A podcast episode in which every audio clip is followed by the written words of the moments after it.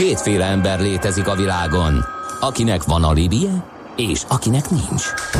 Az elsőnek ajánlott minket hallgatni, a másodiknak kötelező. Te melyik vagy? Millás reggeli, a 90.9 Jazzy Rádió gazdasági Muppet Show-ja. Ez nem alibi, ez tény. Együttműködő partnerünk az Infinity Center Budapest tulajdonosa, a Gablini Prémium Kft. Infinity. Empower the Drive. Szép jó reggelt ismét a hallgatóknak, megyünk tovább a Millás reggelivel itt a 90.9 Jazzy, 8:49 múlt a stúdióban Ács Gábor. És Kede Balázs. 0630 20 10 909, ez az SMS és a WhatsApp számunk. Azt írja nekünk Jesse James, hogy sziasztok, Nagykörösén rengeteg a kamion. Van ennek valami oka? Amúgy a T, mint tanuló matrica jogosít a buszsávban haladásra? Szerintem nem. Ezt tudjuk be annak, hogy elfelejtette azt a fejezetet egy pillanatra a mazsola, és nem tudja, hogy ő azt nem használhatja. Vagy kölcsönkérte valaki a mazsi kocsiját. Vagy, és azzal menőzik, aztán meg a mazsi elviszi a balhét. Olyat is kaptunk, hogy a kisvállalkozásoknál a digitális korszakra való átállást ugyanazok a problémák nehezítik, mint amivel szembesülnek minden más területen, például marketing, HR, vagy egy külön embert fel kell erre venniük, akit jól meg kell fizetni, vagy meg kell venni egy szolgáltatást a piacról, ami meg elképesztően drága. Egyiket se engedítik meg maguknak, marad az ismertségi körben történő díjmentes próbálkozás, aminek a versenypiaci hatásai és lehetőségei nyilván korlátozottak az ilyen haveri alapon készült dolgoknak. Na, még egyszer akkor 0630 20 10 909, hogyha valamit látok, hallatok, vagy érdekel titeket, azt írjátok, kérdezzétek. Most áttérünk vissza a tőzsdékre, ugye azzal indítottuk az adást, most ismét folytatjuk, méghozzá egy kicsit egy ilyen termékfejlesztési körrel. Gergely Ádám van itt velünk a stúdióban, a Budapesti Értéktőzsde Kereskedési és Üzletfejlesztési Igazgatóságának igazgatóhelyettese, ezt utoljára mondtam el, Ádám, szia, jó reggelt! Prigő Máté, az OTP Senior Treasury Tradere, ez sokkal egyszerűbb volt, szia! Jó reggelt, sziasztok! Na, arról van szó, ugye, és erről már egy rövid kört futottunk a Keresd a hazait rovatunkban, mert egy izgalmas dolog volt, hiszen bővül a termékpaletta, méghozzá ETF-ekkel.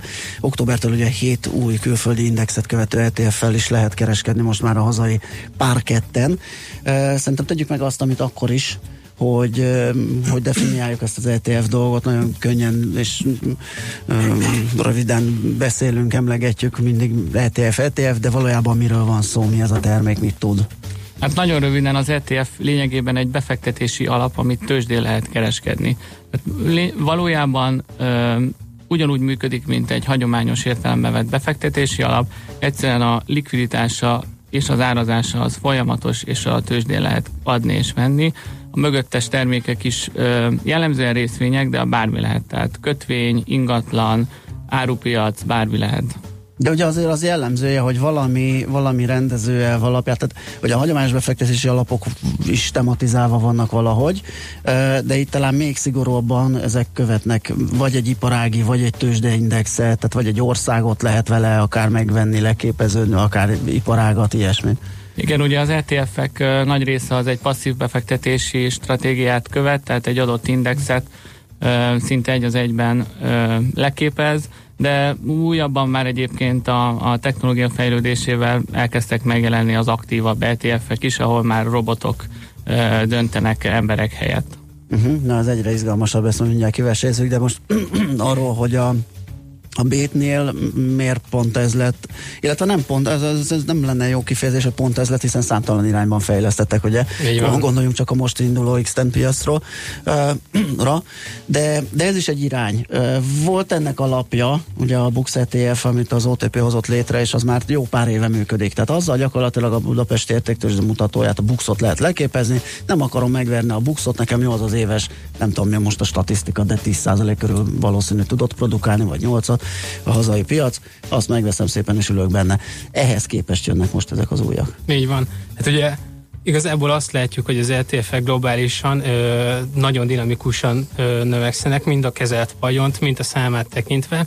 Magyarországon azért nincsen ekkora népszerűsége ezeknek a termékeknek, holott úgy gondoljuk, hogy igenis helye van a parketten ennek, illetve a magyar tőkepiacban.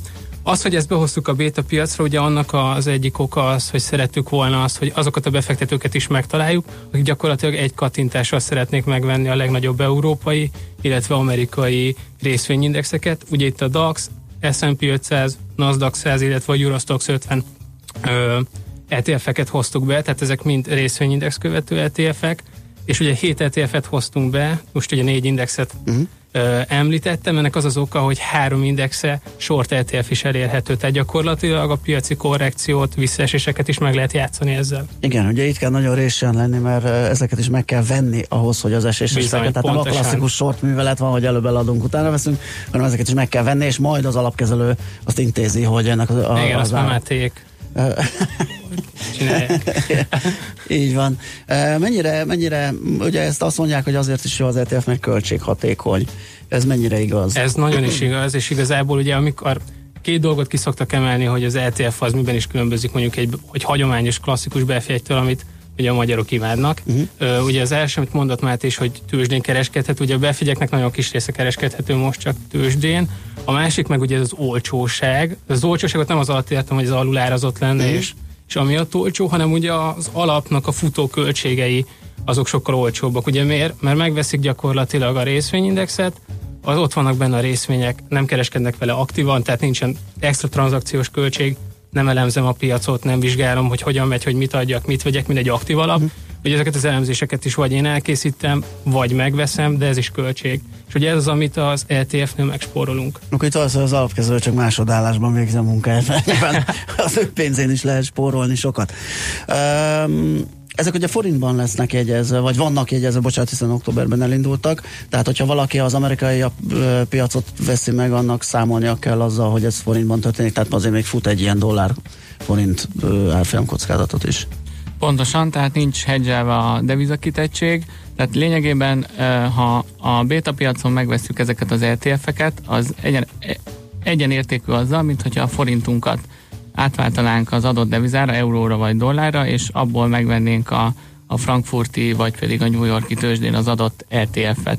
Tehát nem csak a adott részvényindexnek a adott devizában mért teljesítménye, hanem a dollárforint és az euróforint teljesítménye is bele fog számítani a végső eredménybe. De hogy csak tiszta legyen, itt nincs az, hogy rögtön, amikor én egyet veszek, akkor kétszer is futok egy átváltási árfolyam különbözetet, hanem egész egyszerűen az árfolyama mozog azzal együtt, ugye? Tehát csak azért ez fontos. Így van, tehát igazából a hazai befektetőknek az előnye, az előző a klasszikus átváltom a devizára és megveszem az adott tőzsdén a terméket, hogy igazából nem az ő általuk elérhető euróforint vagy dollárforint árfolyamokkal fognak találkozni, hanem az gyakorlatilag a bank fogja nekik leváltani, és ezáltal egy sokkal hatékonyabb és olcsóbb kitettséget tudnak kiépíteni a külföldi tőzsdéken. Tehát azzal kell számolni, ugye, hogyha mondjuk gyengül a forint a dollárral szemben, és van egy S&P ETF-ünk, és mondjuk éppen utolsó útjára kísérik szegény George H.W. Bush-t, tehát zárva van a piac, azzal együtt felmegy a kereskedésben az ára a mi ETF-ünknek, pont a dollár-forint hatás miatt. Így van, tehát hatékonyan tudunk kialakítani egy külföldi devizában denominált befektetést ezekkel az eszközökkel, hiszen hogyha realizálni szeretnénk utána a nyereségünket, és már pedig mi többnyire forintba szeretjük szerintem elkölteni a pénzünket, akkor nem kell újra egy átváltási árfolyamon úgymond veszteséget realizálnunk. Ez nagyon jól néz ki, de akkor most zenélünk, ha jól láttam ebből a kézmozdulatban. Ez egy kérdőjel is volt a végén a kézmozdulatnak. Tehát ha még a gondolatmenetedben valami fontos, hát akkor azt még fussuk meg. Szinte nem lehet megállítani, megmondom őszintén, hogy folyamatosan törnek, bugyognak fel a kérdések, de akkor egy rövid zenével megszakíthatjuk, és utána folytatjuk, majd felveszem a fonalat újra.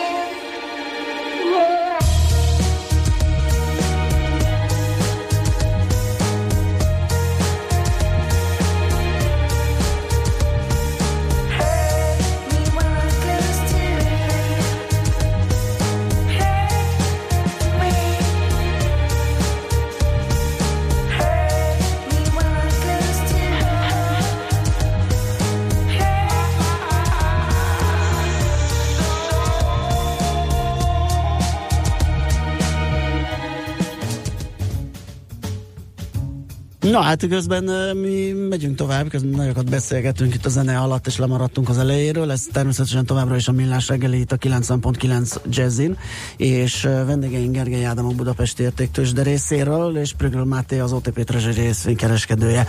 Velük arról beszélgetünk, hogy októberben a Budapesti Értéktőzsde úgy döntött, hogy bevezet további 7 új ETF-et. Definiáltuk, hogy mi az ETF, aki lemaradt, az majd podcastban visszahallgathatja.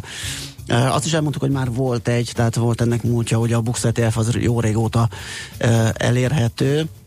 Tehát gyakorlatilag a hazai piac leképeződése az, és azt egy kattintásra meg lehet venni. És ahol én lemaradtam, és éppen készültem feltenni kérdésemet, ugye azt megbeszéltük, hogy hatékonyan kezelik az alapot, mert hogy statikus.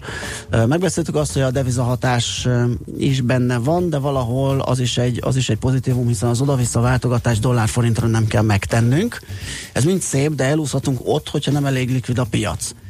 Tehát, hogyha az eladás-vétel között van 3-4-5% esetleg valami extrém száraz piaci körülmények között, akkor fújhatom az olcsóságot, ott azért elmegy sok. Ezzel mit lehet kezdeni, vagy hogy? Ezzel a bét azt tudja kezdeni, hogy ez az illikvid helyzet, ez alapvetően nem állhat fönn. Azért nem állhat fönn, mert ugye a minden bétás termékünket, amúgy nem csak az ETF-eket, hanem az egyedi részvényeket is. Tehát a béta piacon minden, ami igen, ott forog. Igen, ott az OTP árjegyzést garantál.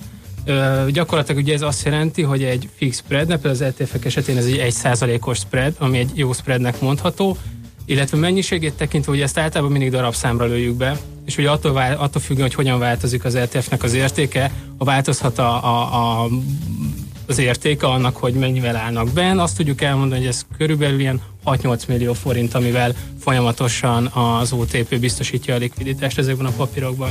És egyébként a Buxban is, tehát nem akarom kiadni azt. Aha. Tehát ugye igen, a határidős. A Bux ETF-re gondoltam. Vagy a Bux ETF-re, igen. De amúgy a határidős Bux ETF-re. Jó, tehát ez az 1%, ugye ez az ő kvázi vállalat kötelezettsége, hogy az maximum olyan széles spreadet tart, de ugye ezt a piac korrigálhatja, tehát hogyha szép nagy a pörgés, meg van benne forgalom, akkor nyilván az árjegyző eladási ára alatt is kínálhatnak, és a vételi ára fölött is, és így szépen nyomhatja össze a piac ezt a spreadet, ha van kellő aktivitás.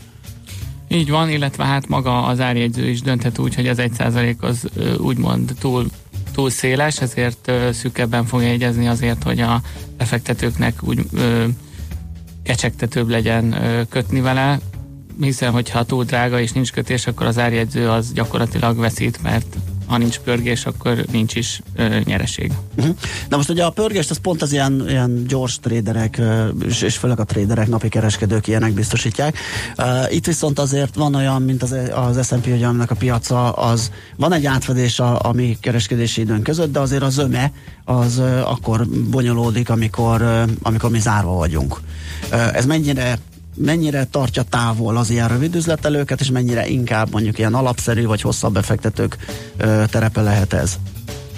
Hát igazából a mai világban már gyakorlatilag viszonylag folyamatos árazás van a részvényekre, hiszen ha más nem, akkor az egyedi részvény futuresök vagy a index futuresökből lehet indikálni egyfajta árfolyamot minden egyes eszközre, és ez alapján lehet egyébként létrehozni Európában is egy olyan ETF-et, ami amerikai részvényeket követ. Tehát ebből adódóan alapvetően sokkal kisebb elcsúszások lehetnek, mint ahogy azt így felvázoltad. Aha. Beszéltük ugye a 7 ETF-ről, és megemlítettük az S&P-t, illetve a 7-ből 4 félét, és említettük az S&P-t, mi van még? Gondolom DAX. Az igen, biztos. Ugye van DAX. Ez a frankfurti, tehát a német. Így van, illetve a NASDAQ 100-ra is elérhető, tehát gyakorlatilag az amerikai piacból 2. A német, illetve a Eurostoxx a legnagyobb euróövezető cégek. Ugye azért izgalmas ez az ETF-ezés, mert Warren Buffett is azt mondta, hogy aki nem ért a tőzsdéhez, annak a legegyszerűbb eszköz az, hogyha semmi más nem csinál, mint van a havi fix megtakarítása, legyen az bármennyi, és minden hónapban, amikor megkapja a fizuát, azt az összeget átutalja a számlájára, és nem csinál semmit, csak monoton módon, rémunalmas lesz, nem tud ilyen jó sztorikat, mint amiket mi itt a műsor elején előadtunk a halálkeresztről, meg a magára hagyott gyermekről. Tehát nagyon unalmas lesz, lesz, viszont nagyon szép megtakarítást érhet el azzal, hogyha folyamatosan veszi ezeket. Igen, alapvetően egy kicsit ez a korrigálni, hogy nem biztos, hogy csak annak jó, aki nem ért a tőzsdézéshez. Egyébként te mondtad még a műsor elején, az érdekes volt, hogy van a BUX eltérfetek, és hogy valaki nem akar ezzel foglalkozni, megveszi, követi a piacot, és amit a BUX hoz, az neki jó. Ugye itt a kérdés szerintem egy egyszerű embernek az a kérdés, hogy érdemesen mondjuk kifizetnem 1-2-3%-os extra alapkezelői díjat, mondjuk egy aktívan kereskedett alapnál, és hogy hosszú távon meg tudom-e verni a piacot. Uh-huh. És ugye sokan foglalkoztak már ezzel a kérdéskörrel, ugye a vakmajom elmélet, igen, a bolyongás a Wall Street-en, illetve vissza is tesztelték ugye ezt historikusan, és azért az jött ki, hogy ez nem jellemző. Vannak ugyanúgy aktív befektetési alapok, akik meg tudják verni, csak nagyon nehéz ezeket kiválasztani, és ugye emiatt, ha valaki hosszú távon akar befektetni, az egy tök racionális döntés, hogy ilyen ETF-be tegyen, és attól függően, hogy értek-e a tőzsdéhez, nem értek, ez akkor is racionális, hogyha értek a tőzsdéhez. Aha, világos. Köszönöm, mert hogy mi se tudjuk megverni, ebből az következik. Tehát, hogy ne is próbálkozzunk megverni. Én meg tudom verni. Én vagyok a kivétel. Jó, csak ebből az következik. Mi vagyunk a kivételek, akkor mondjuk úgy. Ugye ez azért is fontos, amit mondasz, mert ugye most már ilyen törvényi kötelezettség az ilyen online brokereknél is kiírni, hogy hát mennyire jól működik például ez a CFD-zés, meg az egyéb ilyen spekuláció, és ott elég randa számokat lehet látni, hogyha ránéz valaki, és nagy lendülettel neki fog, hogy ő bizony majd itt okos lesz és megveri a piacot, hát abból is kiderül, hogy ez nagyon keveseknek megy. Hát sokszor egyébként a strukturáltabb termékekkel az a probléma, hogy nagyon sok a rejtett költsége.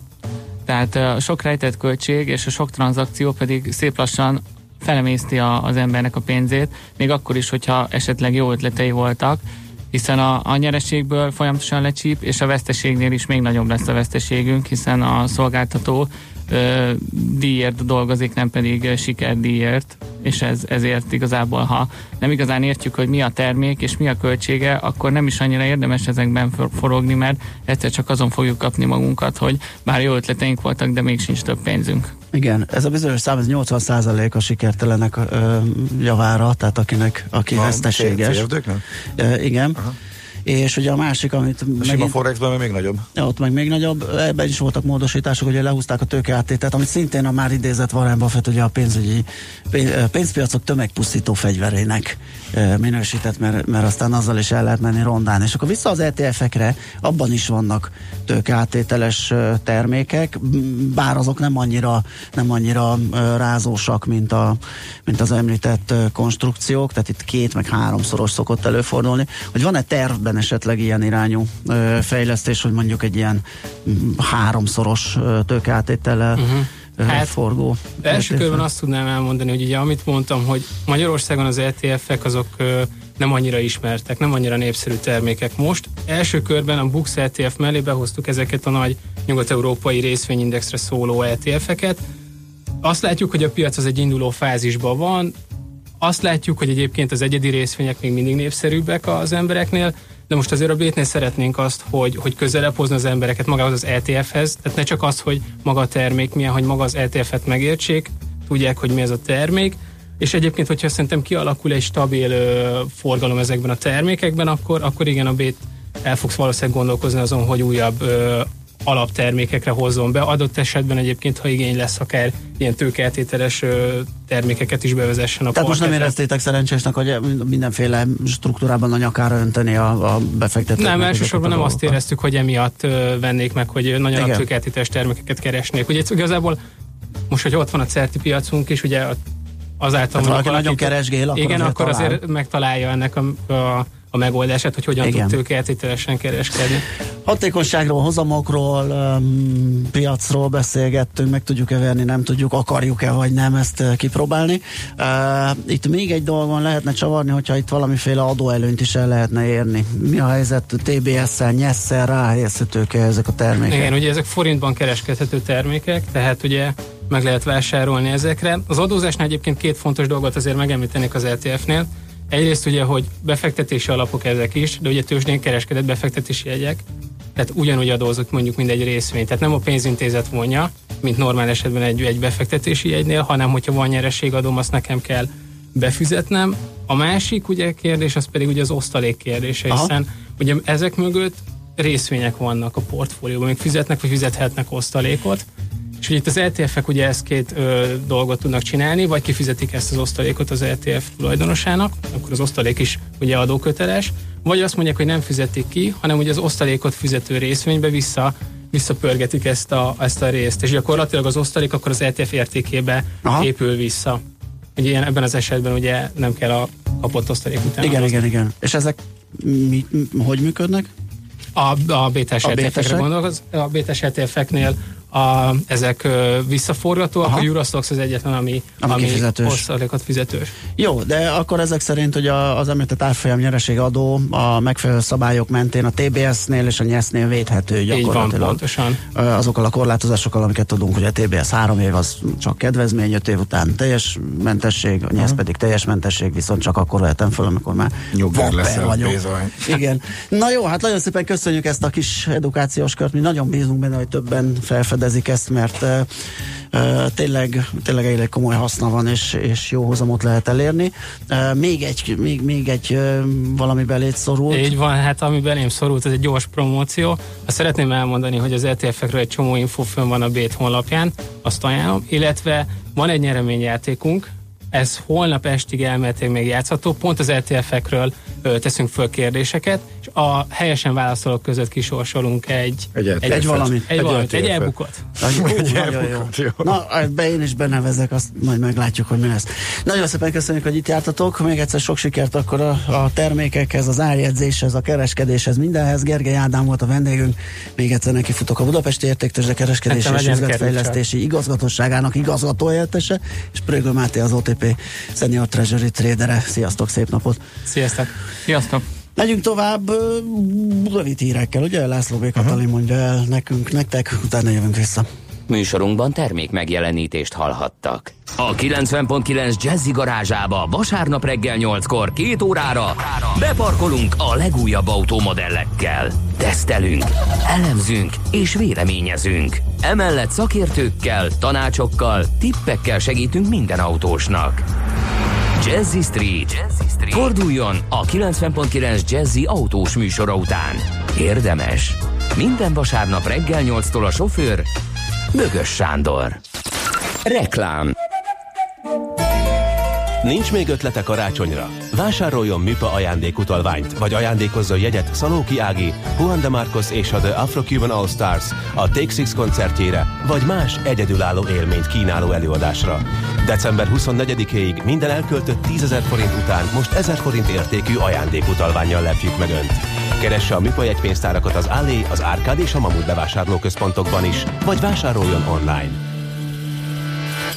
Ajándékvásárlás, lakásdekorálás, menütervezés, azt se tudja, hol kezdje. Hát persze, hogy a Monparkban, ahol a karácsonyi kihívásokat észrevétlenül teljesítheti, ahol megújult üzletekben válogathatja össze a karácsony hozzávalóit, és ahol prémium éttermekben és kávézókban pihenhet meg, miközben garantáltan ünnepi hangulatba kerül. Fedezze fel karácsonyi kínálatunkat, és készülődjön az ünnepekre a Monparkkal. Reklámot hallottak. Rövid hírek a 90.9 Jazzin. Nem lesz elérhető az ügyfélkapu oldala december 8-án szombaton 9 és 15 óra között karbantartás miatt. A NAV oldalán az olvasható, hogy ez idő alatt a kormányzati portált, valamint az ügyfélkapu alá tartozó honlapokat és szolgáltatásokat sem lehet elérni. Az üzemszünet a NAV rendszereit is érinti.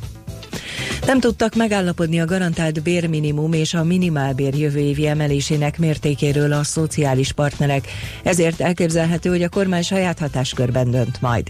Jelenleg a minimálbér bruttó 138.000 forint, a bérminimum pedig 180.500. A szakszervezetek szerint az elmúlt 2 évben a garantált bérminimum esetében már majdnem 40%-os emelés történt. Ha a mostani értékét újabb több mint 10%-kal növelik, akkor annak bruttó értéke már meghaladja a 200.000 forintot, ez pedig a magyar tulajdonú kis és közepes vállalkozásokat érinti a legsúlyosabban. Közben megkezdődtek a bértárgyalások a BKV-nál. Bolla Tibor, a cég elnök vezérigazgatója azt mondta, az előző évi bérmegállapodások pozitívan érintették a munkavállalókat, így a menedzsment és az érdekképviselet célja, hogy gyors és átfogó megállapodást fogadjanak el, amely további stabilitást biztosít. Több mint 10,5 millió forint összértékű kompenzációt ítélt meg a légitársaságokkal szemben a póruljárt utasoknak Budapest főváros kormányhivatala. A bejelentések közel 80%-a diszkont légitársaságokkal volt kapcsolatos. Eddig 408 eljárást indítottak, 202 esetben pedig elmarasztaló döntés született. Felmentették a SOTA egyik koraszülött osztályának vezetőjét. A főorvos távozott, és vele együtt egy kollégája is, így az osztályon nem maradt neonatológus orvos, írja a 24.hu. A SOTA közleménye szerint a nőgyógyászati klinika osztályvezetőjétől visszavonták a vezetői megbízást, ugyanakkor az orvos továbbra is a klinikán dolgozik, az ellátás stabil. Elképzelhető, hogy az Egyesült Királyság mégsem lép ki az Európai Unióból, legalábbis erre utalt Theresa May a BBC-nek adott interjújában.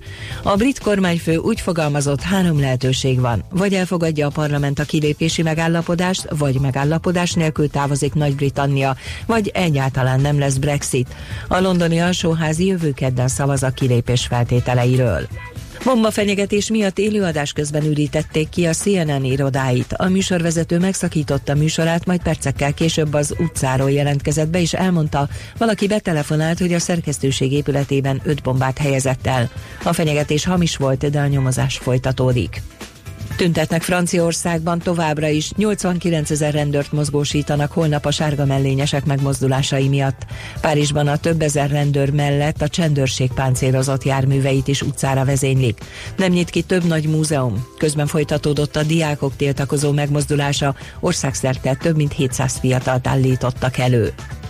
Az időjárásról: a hajnali és reggeli órákban északon, északkeleten az eső mellett több helyen hullhat és hullott ónos eső, fagyott eső, a magasabb pontokon hó is. Délután 0-11 fok között alakul a hőmérséklet, Budapesten most száraz idő van, +2 fokot mérhetünk. A hírszerkesztőt, László B. Katalint hallották. Hírek legközelebb fél óra múlva. Budapest legfrissebb közlekedési hírei, itt a 90.9 Jazz-en. A fővárosban véget ért a helyszínelés a Szilágyi Erzsébet fasorban befelé a Széll Kálmán tér előtt, de továbbra is torlódásra kell számítani, csak úgy, mint a többi Széll Kálmán térre vezető úton. Továbbra is nehezen járható az M1-es M7-es közös bevezetője és a Budaörsi út Hegyalja út útvonal az Erzsébet híd felé, az Erzsébet hídon Pestre nehéz átjutni, nagy a zsúfoltság a Budakeszi úton és a Hűvösvölgyi úton befelé, illetve az M3-as bevezetőjén és a Váci úton is befelé. Telítettek a sávok a Nagykörúton és a Hungária körgyűrűn szakaszonként mindkét irányban, az Éles sarok környékén, az Üllői úton befelé az Ecseri út és a Nagykörút előtt, és a Soroksári úton befelé az Illatos úttól. Lassú a haladás a Rákóczi hídon és a Lánchídon Budára, illetve nehezen járható a Pesti és a Budai alsórakpart is. Irimiás Alisz, BKK Info. A hírek után már is folytatódik a Millás reggeli, itt a 90.9 Jazz-én. Következő műsorunkban termék megjelenítést hallhatnak.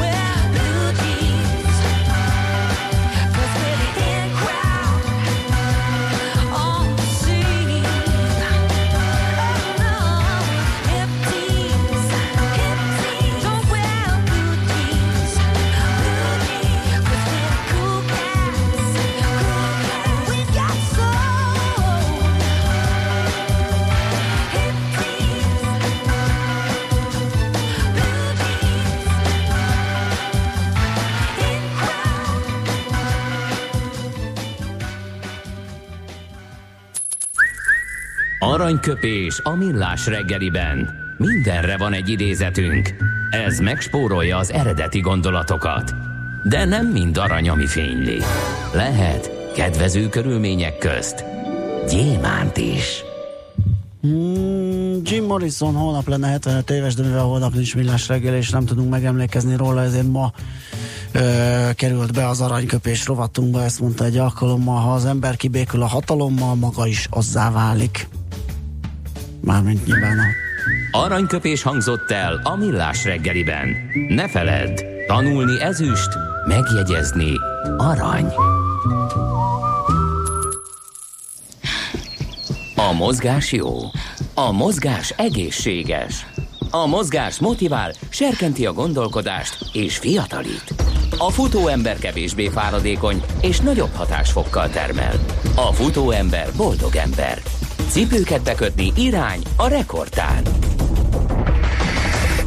Hogy elgondolkodtál, aztán nem kommentálod. Igen, mármint, hogy beszippantja a hatalom, és ő is a hatalom emberévé válik. Csak mert a mondat olyan kicsit döccen, ugye, de hát szó szerint kell idézni, de olyan, ez a maga is azzá válik, ez kicsit olyan fura. De szerintem mindenkinek leesett. Na, nézzük, téli versenyek, téli futás... Csanya, a terepfutás.hu alapítója, a versenyszervezője, már mondhatni, hogy állandó vendégünk és szakértőnk itt a futórovatban. Szia, jó reggelt! Sziasztok, jó reggelt, üdvözlök mindenkit! Annyira állandó, utoljára fél éve volt, én most megnéztem. Hát pont van ebben egyfajta állandóság, minden fél évben felhív, ugye? Fél évben, igen, végül is. De látod, ennyire mély nyomokat hagysz ezek szerint, hogy mindenki így emlékszik. Beszélnünk kell a körről, ez mindig kimarad, de most egy 3 percet szálljunk rá. Ez egy olyan bedurvulás, ami a te agyszüleményed. Meséld már, hogy találtál ki ilyesmit, és hogy hány elvetemültnek sikerült eddig erre elmennie és teljesíteni, hogy mi is ez? Hát ez a kör, ez egy szerepfutó kihívás a Börzsönyben. Egyébként az alapötlet az nem az enyém, tehát hogy van egy amerikai verziója ennek, amit úgy hívnak, hogy Nolan 14 ezer láb magas csúcsokat kell fölkeresni egymás után, ott útvonal nincs, lévén, hogy az egy ilyen nagyon sziklás terep, és ott nincsenek ösvények. Van egy szintidő, és akkor mindenki kitalálja, hogy milyen útvonalon csinálja. Általában segítőkkel szoktak ezre a Nolan 14-re menni, mert azért nem annyira egyszerű. Tehát a kör sem, tehát hogy azért jellemző, hogy nálunk is a kör próbázóknak a nagy része segítőt vesz igénybe, és akkor bizonyos helyeken, ahol oda lehet menni kocsival, vagy esetleg kikivel kísérte legutóbb az egyik próbázót, ott bead neki enni, innivalót, hiszen a súly maga, amit kipel ez a körpróbázó, ez egy nagyon kritikus része ennek az egésznek, tehát nagyon nem mindegy, hogy 7 kiló a hátizsákhoz, vagy 6 kiló a hátizsákhoz. Most segítséget ezek szerint igénybe lehet venni, csak azért kérdezem, mert azt olvastam, hogy az útvonal direkt úgy lett kiválaszt, hogy ne legyen semmi település, és hogy minél nehezebben lehessen bármiféle külső segítséget igénybe venni. Ez így van, de nyilvánvalóan nem lehet megtiltani, illetve persze szabály lehetne rá, hogy nem lehet igénybe venni segítséget, de hogy a lótúróba elnyújtjuk ezt, hiszen ez egy 153 kilométeres útvonal, tehát ad abszurdum, beteker valaki az erdő mélyére, ott bead valamit a futónak, és akkor kész. Tehát, hogy ez úgyis ellenőrzhetetlen, már pedig olyan szabályt nem érdemes hozni. Világos. Utána nem tudsz ellenőrizni, mert csak problémához vezethettem meg, ad abszurdum csaláshoz például. Tehát az meg minek. Egyébként meg a kísérő is, tehát hogy ha belegondoltok, tehát hogy egy darab kísérő valahol ott 10-es pontokon várja, a kísérőnek is kihívásán ez 30 órán keresztül fönnmaradni, a megfelelő helyre eljutni, illetve begyalogolni, hogyha az egy lezárt erdőt bekitelni a tudtól, várakozni ott a körpróbázóra, ott lelket verni belé, tovább rúgdosni, tehát ez egy elég brutál feladat. Én szoktam is javasolni, hogy így szerelmes párok ezt ne csinálják, házastársak ne csinálják, mert ebből nagyon sok. Tehát, hogy keménynek kell lenni, és néha üvöltözni kell, néha durván kell beszélni, és akkor tovább tudod rúgdosni az emberedet. Ja. Tehát ez a kör, ez a Börzsönyben. Egyébként ketten találtuk ki Don Razinóval, aki nekem állandó térképészem a versenyemnek, ő csinálja a útvonalait. Ő nagyon tudja, hogy mi hogy van a Börzsönyben is, meg hát a más tájegységekben is. Leültünk, és akkor így egymásról licitálva pakolgattuk bele a szebb részeket, és akkor így egy 100 kilométeres kör volt először a terv, de aztán ahogy így kötögettük össze ezeket a szép pontokat, hát így egyre hosszabb lett az útvonal, végül 150 fölé ment, és akkor jegyvásra néztük, hát akkor ennyi lett. Hát kedves tőletek, hogy itt megálltatok be, igen. Igen. Egyébként volt egy pár hang, aki mondta, hogy egy picit még hozzárakhattunk volna, hogy kijöjjön a 100 mérföld. Hát azért nem az volt a cél, hogy 100 mérföld legyen, hanem az volt a cél, hogy ez egy nehezen teljesített légútvonal. Na és hányan vágtak neki, és hánynak sikerült eddig?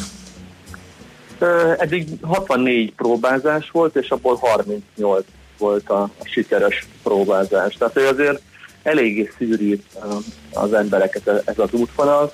Egyébként most ugye, hogy tél van, és arról beszélünk, a téli futóversenyek, téli mozgások, nem nagyon vártak neki télen ennek az egésznek, tehát jellemzően egyéniben összesen 2 darab sikeres teljesítés van itt téli. Zádori Roland volt 2013-ban még, decemberben, Takács Krisztián pedig 2015-ben, és van egy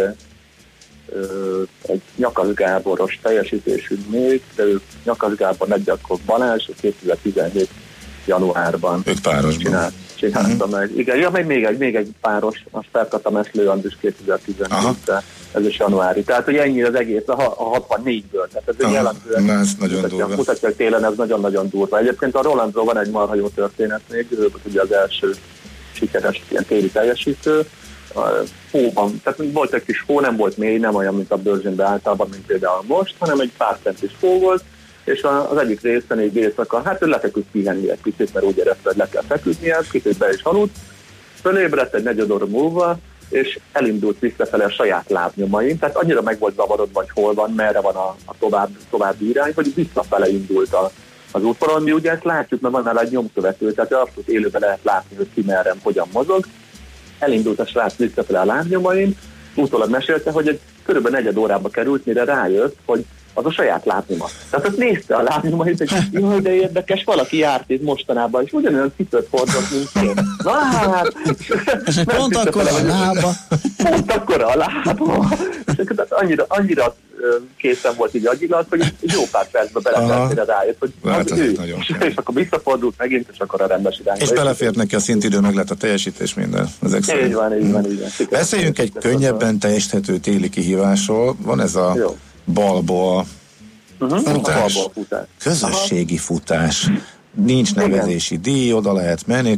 Mi ez, hogy közösségi futás? Hogy mi ennek a lényeg? Ez hogy működik? Miért? Hogy jön ide Rocky? Hát eleve van ez a Balboa kör nevű útvonal, ami a Fenyőgyöngyétől indul, Budapest féltől a Fenyőgyöngyétől indul, fölmegy a Nyékihegyre, fölmegy a Nagyhárshegyre, és onnan föl a Jánoshegyre, és ugyanez visszafelé, és a miért Balboa, Nuta a barátunk találta ki magát az útvonalat, és ő a névadója is ennek az egésznek.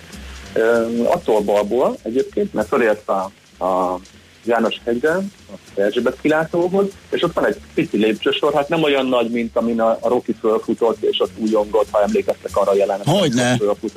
A lépcsőn, de mindegy, de ugyanazt érezte, amikor itt fölfutott a lépcsőn, ugyanazt érezte, hogy ő fölért, tudod, megvan az az érzés, amikor fölért, és akkor az elégedettség érzés, hogy fönn vagy, fölvágta a kezét a levegőbe, mint Rocky, és abban a pillanatban elnevezte Balboa körnek ezt az egészet. Ez egy ideig ilyen kis szubkultáros kör volt, tehát egy páran tudták az útvonalat, az elnevezést, és ez egy ilyen edzőkör gyakorlatilag. Régen is az volt, most is egy csomó ember számára egy ilyen felmérőkör, de aztán így egyre többen kezdtek el futni. Most már a terepfutás.hu-n egyébként nyilván is tartjuk így a lefutott időket, és szépen sorba küldik be az emberek az eredményeiket, és erre készült egy közösségi futás februárban, klasszik Balboa néven, amin, hát meg nem mondom az idei pontos számot, de szerintem olyan körülbelül 600 ember indulhatott rajta, és ezeknek a nagy része Balboának öltözve, Rocky Balboának ilyen gyerekcsináló sapka, amit szoktak mondani rá, egy szürke kapuc és fölső szürke nadrág, ami persze nem egy ideális futóruházat. Nem egy technikai öltözet, igen. Hát nem egy technikai öltözet, de hát ebbe futott a Balboa. Persze, a Philadelphia-i múzeum lépcsőn. Szerencsön nem messzene ölfutott a Rocky-vel. Akkor bajba lennék. Egyébként 111 nőnek az eredménye van a honlapunkon, és most nézem a férfiaket közben beszélek, abból kicsivel több, az 387 férfi eredménye. Tehát rengeteg eredmény van, beküldik, és akkor képzeljétek el az éjszak, hogy ott gömpölyög ez a 600 Rocky szürkébe. Nagyon nagy látvány, teheti az induljon, vagy aki nem indul, az pedig menjen ki tapsolni nekik, mert tényleg ilyen világos. És akkor most is lesz februárban, ugye? Csak hogy, mert be kell, hogy most is lesz februárban, igen, mondom nektek a dátumot, mert ezt felírtam, mert készültem február 9-én lesz, ingyenes, tehát nincsen nevezésidő, illik valami kis kaját vinni, ilyen közös kajálás van, tehát hogy viszel kis pogácsát, kirakod a fősütőasztalra, és akkor mindenki a közös kajából eszik valamennyit. Jó hangzik. Ilyen batyus, úgy mondják ezt, hogy batyus kajálás. Okés. Na hát most ennyi fért bele, folytatjuk majd, jó? Ennyi fért bele. Jó, okés. Köszönjük szépen, szia! Csanyával beszélgettünk, a terepfutás.hu alapítójával, versenyszervezővel. A Millás reggeli futás rovata hangzott el. Ne feledd, a futás nem szégyen, de hasznos.